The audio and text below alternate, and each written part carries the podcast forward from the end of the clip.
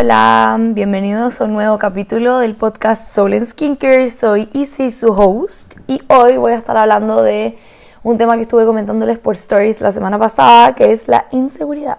Un tema que la verdad mm, es bastante profundo y al mismo tiempo superficial, porque generalmente se trata de los miedos que existen detrás. Quiero empezar este podcast primero alineándonos de que eh, todos sentimos inseguridad. No es algo que solo algunos sientan, sino que todos, a lo largo de la vida, a lo largo del día, a lo largo de cualquier momento de la vida o instancia, eh, nos puede afectar directamente y que obviamente en terapia es lo que uno generalmente tiende a trabajar también, como las virtudes y las inseguridades como un tema global. Tenemos creencias limitantes y pensamientos que limitan, que en realidad lo veo como dos cosas paralelas. Por un lado tenemos los pensamientos que nos dicen inconscientemente en nuestra voz interior en realidad, que les recomiendo mucho que escuchen el podcast de Escucha tu voz interior, creo que se llama, para que se hagan más conscientes de lo que ustedes mismas están diciendo, que muchas veces uno cree que otra persona lo está haciendo y muchas veces somos nosotros mismos. Y por otro lado, las creencias limitantes son em, creencias adquiridas por el ambiente, la mayoría de las veces que efectivamente te hacen sentir que no eres merecedor o que no puedes o que no te corresponde, etc. Em, en la semana pasada estuve, les puse una box para que pusieran qué cosas las hacían sentir inseguridad y me sorprendí de la cantidad de mensajes que recibí. O sea, como que pensé que, em, que por ahí no se iban a abrir tanto. Primero les agradezco la confianza a todas las que me compartieron eso. Para mí es una información obviamente siempre confidencial y, de gran valor para poder crear y para poder también ponerme en perspectiva, porque obviamente mi realidad es la mía y existen eh, un millón de, funciones que, que, dependen de cada persona. Así que les quiero mencionar em, la mayoría, o sea, como la las cinco que elegí inseguridades más grandes, que hacen mucho sentido con los que les quiero compartir en este podcast eh, después. La primera obviamente fue el cuerpo. Creo que el cuerpo es eh, y seguirá siendo como el ranking top number one de inseguridades en las mujeres. Em, no me di cuenta porque generalmente cuando pongo las box no veo si es que es hombre o mujer, no veo como el perfil de la persona, simplemente leo lo que puso. Y, mm, y creo que obviamente considerando que tengo el 96% de mis seguidoras son mujeres, em, el cuerpo creo que en la mente de la mujer es algo que juega un rol muy importante en la inseguridad. Creo que no hay mujer que no haya, se haya sentido alguna vez insegura por, en alguna instancia o en algún momento. Creo que es algo que em, también por ahí como constructo social, eh, sobre todo la, la cultura latina, que tiende a ver a la mujer como, como una persona que tiene un rol de ternura, de sensualidad, de limpieza, de perfección a nivel de higiene y de cuerpo. Y, yo comparándolo en realidad acá, que pueden escuchar también el podcast del sauna que tuve en desnuda, y es mixto, o sea, todos se ven con todo.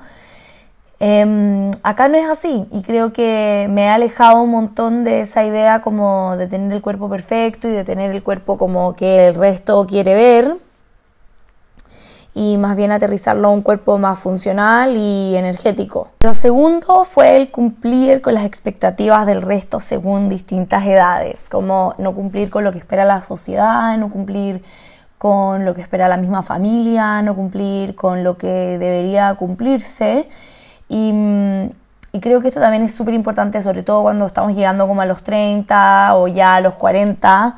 Eh, bueno, yo que estoy llegando a los 30 recién en realidad, pero, pero sí puedo verlo en mis amistades que están llegando a los 40, que sí existe esta presión, aunque no la asuman como inconsciente, de las cosas que se esperan. Obviamente después de los 40 se vuelve muy complicado, casi imposible tener hijos como en un safe place. Em, y involucran obviamente un par de decisiones que se tienen que tomar como antes para poder efectivamente eh, lograr con ese objetivo social, porque en realidad nunca es propio. Eh, lo otro que pusieron un montón fue como lo superficial, no andar bien vestida, no caer bien, y, eso también se, se, asimila un montón como al no cumplir las expectativas que les mencionaba. El siguiente eh, fue muy repetido también, el presentar o hablar en público, que creo que es algo que a mí en lo personal me, me ha mostrado como un goce de la vida. A mí me encantaba, o sea, en el colegio, en la universidad, siempre era como mi punto number one y por lo que yo era buena, o sea, una de mis virtudes es mi capacidad de poder hablar en público, mi capacidad de poder entrar en un grupo de gente como ya sea como a nivel académico o a nivel personal. Em, y creo que ahora, trabajando en alemán, sí me ha vuelto esta sensación de inseguridad, de no ser capaz de o entender todo o de expresarme de la forma más eh, armónica posible. O sea, armónica me refiero a que no tenga palabras en inglés entre medio, porque yo obviamente, como que es muy chistoso, pero yo en realidad nunca hablo un idioma solo. Cuando estoy hablando español, obviamente siempre trato de crear un espacio que sea 100% en español, como acá. Pero siempre uso palabras en inglés. Cuando estoy hablando en alemán, también hablo con algunas palabras en inglés. Cuando estoy hablando inglés, también hablo con algunas palabras distintas. Entonces, no sé, es como muy raro en mí como stick to one language, porque siempre estoy mezclando. Y claro, cuando me pasan estas cosas en el trabajo, es como que, ay, wow, como que me da miedo de repente no quedarme con las palabras, o no ser tan fluida, o enredarme, o no entender lo que estoy explicando, etc. Y eh, el último que se repitió un montón fue el miedo a equivocarse o hacer cosas mal, que mm, creo que también es eh, bastante presente y creo que es el más común, el como la inseguridad de sentir que la consecuencia va a ser una consecuencia negativa. Así que eso fue lo que wrap up de lo que junté, de lo que me pusieron en la, en la cajita de preguntas en Instagram. Y ahora quiero empezar con lo que yo investigué y con lo que yo siento para compartirlo en este espacio. Desde mi perspectiva, la inseguridad viene siempre del miedo al rechazo, del miedo al rechazo y una constante eh, búsqueda de aprobación que si es que no es lograda se desencadena como en una constante ansiedad, que es como al final como un ciclo vicioso, o sea, rechazo, aprobación, ansiedad. Y cuando ese círculo no se va cumpliendo, se va como acumulando. Creo que las inseguridades se van como, no es como que, ah, me dio inseguridad de esto, sino que son distintos momentos de nuestra vida, o del día, o de la, bueno, de la vida en general, obviamente, que se van acumulando, acumulando, acumulando, acumulando y cada vez te hacen más, menos posible o más obstaculizado el atravesar esa inseguridad. No creo que sea un momento en donde uno diga como sí, efectivamente eh, ahora siento inseguridad y no puedo hacerlo, sino que eh, por ahí quizás alguna vez nos dio un poco más de dificultad y por ende la próxima vez cada vez nos va a ir como poniendo en duda. Eh, así como modo ejemplo anecdótico, yo cuando llegué a, creo que ya lo conté de hecho en un podcast, Em, cuando llegué a, Austria hay una parte de mi área que tiene que comunicar a toda la empresa. Estamos hablando de una empresa de 3.000 personas en donde este tema relevante que les tengo que compartir eh, le llega a aprox 700, 600 personas. Y mandé la comunicación mal. Y la mandé mala, 600 personas con mi nombre, o sea, literalmente first impression, como hacer algo mal en esta cultura en donde está como muy baneado eh, hacer algo mal. Entonces, claro, es como que fue un poquito como pain en mi corazón y casi que tuve ganas de llorar, pero bueno, no podía como adulting y simplemente aceptarlo y tratar de como solucionarlo lo más rápido posible. Pero esa instancia que fue la primera vez me hizo dudar y ser completamente obsesiva con todas las siguientes comunicaciones, porque yo dije, acá ya perdí mi one shot, acá no me puedo volver a equivocar. Y siento un miedo, literal, una inseguridad muy, muy grande cuando tengo que enviar esa comunicación de nuevo, que es muy seguido. Entonces, creo que sí es importante entender que a veces no es solamente una instancia, sino que son un montón de instancias que se acumulan y que van haciendo esta sensación cada vez más grande si es que uno la interrumpe entre medio. Parte de la inseguridad también es cuando uno es muy perfeccionista, muy rígida, poco flexible, em, muy controladora, que yo creo que en mi personalidad el control es algo muy relevante, algo que trabajo mucho en mi therapy, porque me gusta que las cosas sean como a mí me gusta y punto. O sea, no hay ni opción 1A ni 1B, sino que es uno como yo lo digo y yo lo quiero y así tiene que ser lo correcto. Y, eso me pasa y me ayuda un montón en mi trabajo corporate, porque obviamente tengo todos mis, mis proyectos como ultra controlados y sé exactamente lo que está pasando, sé exactamente qué está haciendo cada persona. pero a nivel personal obviamente no puedo llevarlo a ese extremo, me limita a veces también poder como expandir mis amistades o las personas que conozco nuevo, porque también hacer amigos en, en una etapa adulta no es lo mismo que hacer amigos en una etapa como de universidad o de colegio. Y, y, creo que buscar el balance en este control, en este perfeccionismo, en esta rigidez, ayuda también como consecuencia a disminuir esta sensación de inseguridad. Luego tengo una perspectiva de extrapolar esta sensación de inseguridad y tomarme un minuto de análisis y decir, me identifico con esto, me define esto, es exactamente lo que yo soy o simplemente esta emoción está como flowing through me, o sea, está fluyendo a través de mí y em, no soy esa emoción, no soy eso que estoy sintiendo, sino que simplemente lo estoy sintiendo y lo estoy dejando sentir. Esto es muy importante porque con qué emoción me estoy identificando y con cuál me estoy definiendo. Hay un rango enorme de emociones que eh, siente una persona insegura. Y creo que eso saqué algunas, pero principalmente la envidia de por qué ella sí y yo no. Los celos, que también es como a mí también me gustaría tener eso que no tengo y la otra persona sí los pensamientos obsesivos como ¿será que estoy en lo correcto? ¿Será que lo puedo hacer? ¿Será que esto es para mí? ¿Será que me lo merezco? Etcétera. Y obviamente el miedo a que las críticas me definan, o sea que cualquier cosa que opine el resto sea como la verdad absoluta y que no lo pueda cambiar y que simplemente sea como el veredicto final de lo que la situación que está pasando. También puede ser una amenaza del resto, como sentir de que el resto me va a atacar o el resto me va a buscar los errores, el resto me va a decir que no lo estoy haciendo bien, etcétera como que yo me tengo que proteger y poner en un papel de víctima en donde las cosas me pasan y no yo hacerme cargo de las cosas que me están pasando. Y, creo que esta mezcla de emociones nos lleva generalmente a ansiedad, o sea, a sentir, a preocuparnos del momento futuro, a preocuparnos de que algo nos puede pasar, a preocuparnos de que no estamos haciendo lo correcto, que nos estamos equivocando y un loop infinito de pensamientos que claramente no construyen nada. Entonces, así llego eh, a los cuatro miedos de la inseguridad. Que el primero es el miedo al perder el control, miedo a elegir, miedo al rechazo y el miedo a equivocarse. Que también me hace mucho sentido que así sea por lo que me escribieron en Instagram, como que yo creo que se hacía como una estadística, creo que este miedo era 20, 20, 25, 25, 25. Y bueno, el miedo al perder el control creo que mm, es el que les comentaba, como el de querer controlar todo, el revisar obsesivamente todas las cosas que uno hace y en general también como mm, el miedo a no ser capaz de poder eh, tener control, tal como dice el miedo, y, y, no dejar avanzar, que fluya esa energía por miedo a perder esta sensación de control, porque el control nunca lo tenemos, simplemente es una sensación como del cerebro, qué sé yo.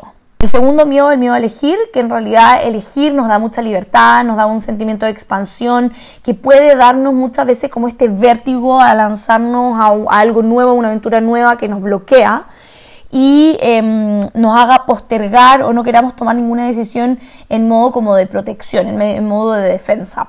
Y creo que esa confianza, aceptar las consecuencias, tolerar las críticas y tener el coraje de lanzarte a hacer algo nuevo y tomar una decisión, eh, es como el, básicamente como el significado para mí de ser una adulta.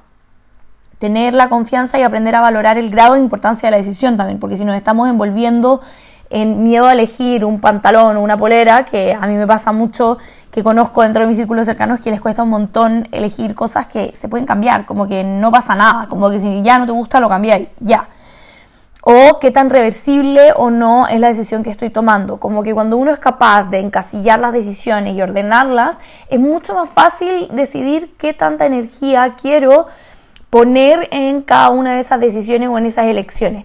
Yo la forma en la que tomo decisiones es principalmente haciendo una tabla, literal agarro un papel, lo parto por la mitad con una línea y pongo todas las cosas positivas de, de, cada una de las dos opciones, porque siempre decido entre dos cosas o más, y eh, las cosas negativas. Y veo y pongo una balanza, ¿qué vale más? ¿Qué me cuesta más? ¿Prefiero que el costo de una sea los beneficios de la otra o cómo lo quiero hacer? Luego, el tercer miedo es el miedo al rechazo social. Y el rechazo social creo que en las culturas latinas, que tienden a ser culturas como más mezcladas, más mezcladas en el sentido de que la gente opina más, como que acá literal yo desde que llegué no he escuchado nunca a nadie decir nada de nadie, que yo creo que no sé si no lo hablarán o no les importará, pero es muy raro como de que hay personas de la misma edad, misma generación, que vienen del mismo pueblo, un pueblo de 50.000 habitantes, y no se conocen. O sea, ¿what? Como que siento que Santiago por muy grande que sea, que yo vengo de Santiago, de Chile, eh, uno conoce, uno sabe, uno sabe los nombres de los colegios, uno sabe el nombre de las calles, como los sectores, qué sé yo, acá cero. O sea, cada uno vive en su mundo, en su burbuja y nadie opina de nadie y a nadie le importa nada de lo que hagas. Que por un lado es como súper tranquilizante para las personas que quizás pueden opinar, pero también lo encuentro como un poco impersonal, es como al final vivir solo en un mundo y, claro, como en la cultura latinoamericana no es así, tiende a ser este rechazo social un poco más imponente.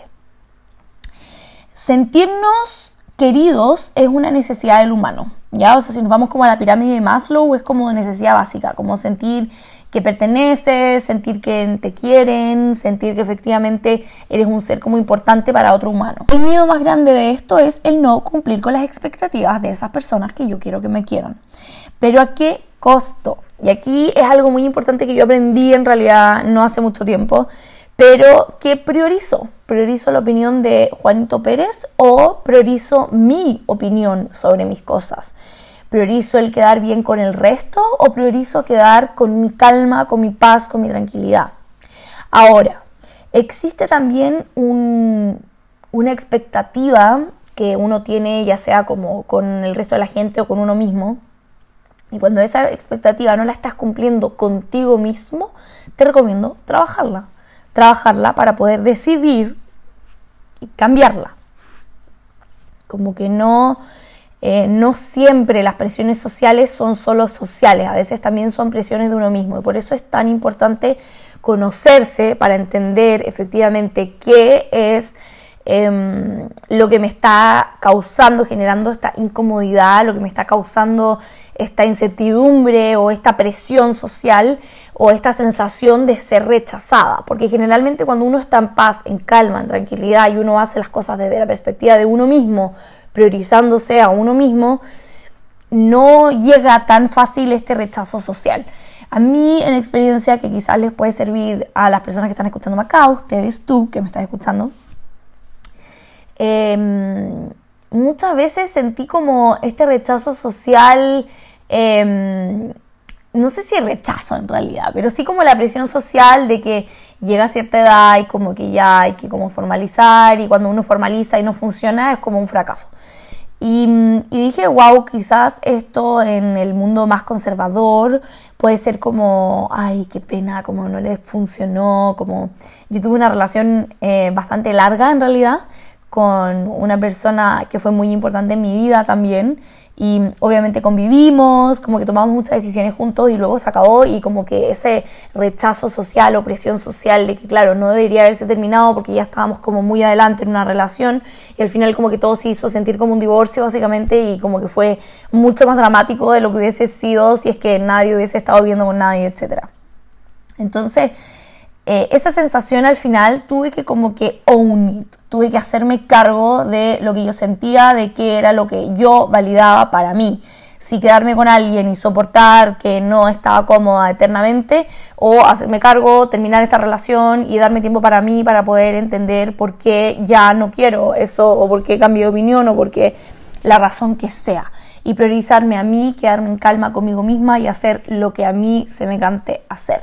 Y creo que esa sensación en el miedo al rechazo es muy importante. Conocerse, conectar con las cosas que a ti te están pasando dentro de ti y no atribuirle el valor, el, la última decisión a la sociedad o a tu círculo cercano o a quien sea. O sea, creo que aquí conocerse es como la key of success en todo.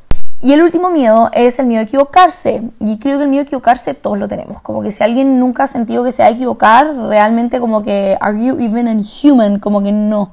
No puede ser un humano si es que nunca ha sentido el miedo a equivocarse. Creo que es el más común, el mm, quizás más diario también.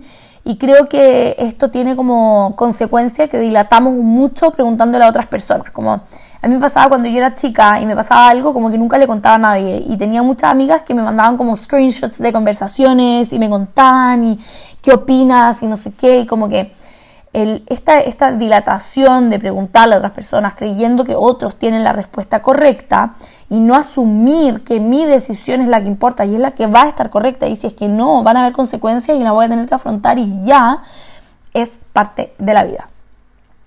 Y creo que el mío equivocarme es, el mío equivocarse en general, es bastante mm, predominante en las culturas rígidas, como Austria. Y, mm, y, lo saco porque en realidad es donde he tenido que experimentar, porque creo que en Chile está muy aceptado en Sudamérica en general. Yo trabajo mucho con Sudamérica de repente y trabajé también mucho tiempo en Sudamérica como trabajadora normal. Y, mm, y creo que este mío está como muy aceptado, está muy aceptado que alguien se equivoque muy aceptado que algo no esté correcto al 100%, o que tenga un par de detalles, o que eh, no sea exactamente lo que se esperó, etc. O que no se cumpla con el deadline, que no se cumpla con la cantidad de personas, etc. Mientras que en las culturas que hablan alemán, que son las que yo conozco, en la austriaca, la alemana, la suiza, no tienen una cultura de aceptar el error. Entonces, se vuelve muy difícil lidiar con este miedo porque da mucha ansiedad, obviamente, sentir que si me equivoco voy a ser como el único ser humano que se equivocó, básicamente, cuando en realidad también se equivocan, solamente que tienen como una presión tan importante puesta sobre ellos que no se deben equivocar o que no deben hacer algo mal, que los inmoviliza y no los permite como trabajar en tranquilidad. Que a mí en lo personal me pasa mucho que de repente digo como, o sea, ¿qué le pasa? Como en verdad no puede ser que ponga tanta presión sobre sus hombros como por algo que tampoco es tan importante. O sea, como que ya, bajémosle el perfil, no es tan terrible. Y, claro, en estas culturas de acá sí es terrible, sí es trágico y de la forma en la que educan a los niños también es muy enfocado en el error.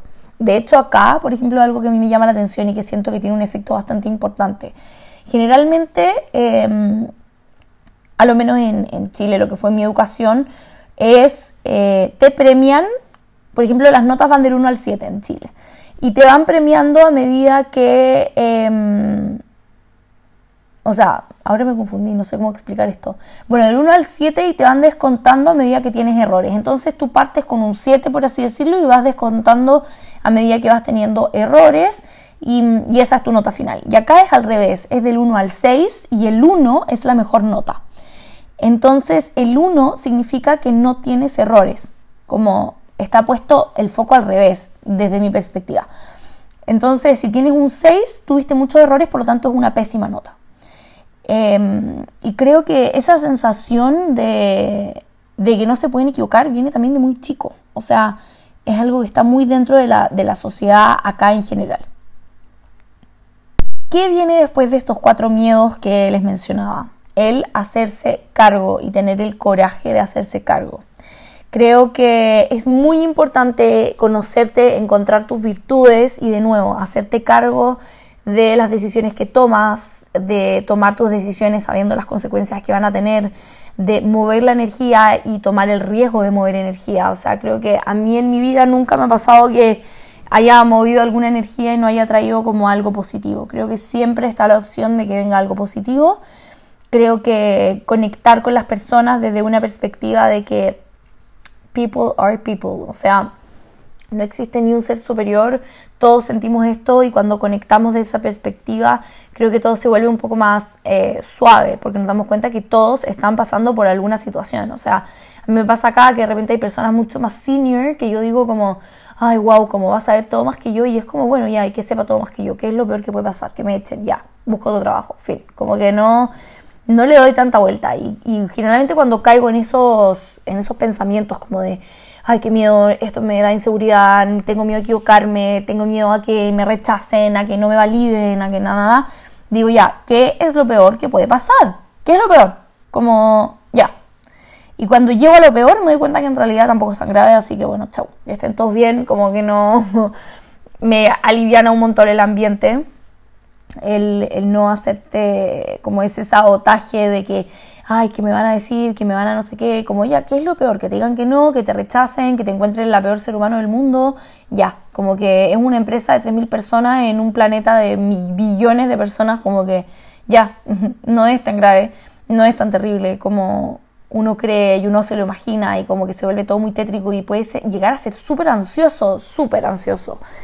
Y, también conectar desde nuestras virtudes, conectar, conectar de la forma en la que nosotros conectamos con las personas. Saber en qué eres buena. En algo eres buena. O sea, y si no eres buena en nada, como ponte a trabajar en algo que a ti te haga sentir cómoda y púlelo. Púlelo hasta que te haga sentir en tu comfort zone, en esa sensación.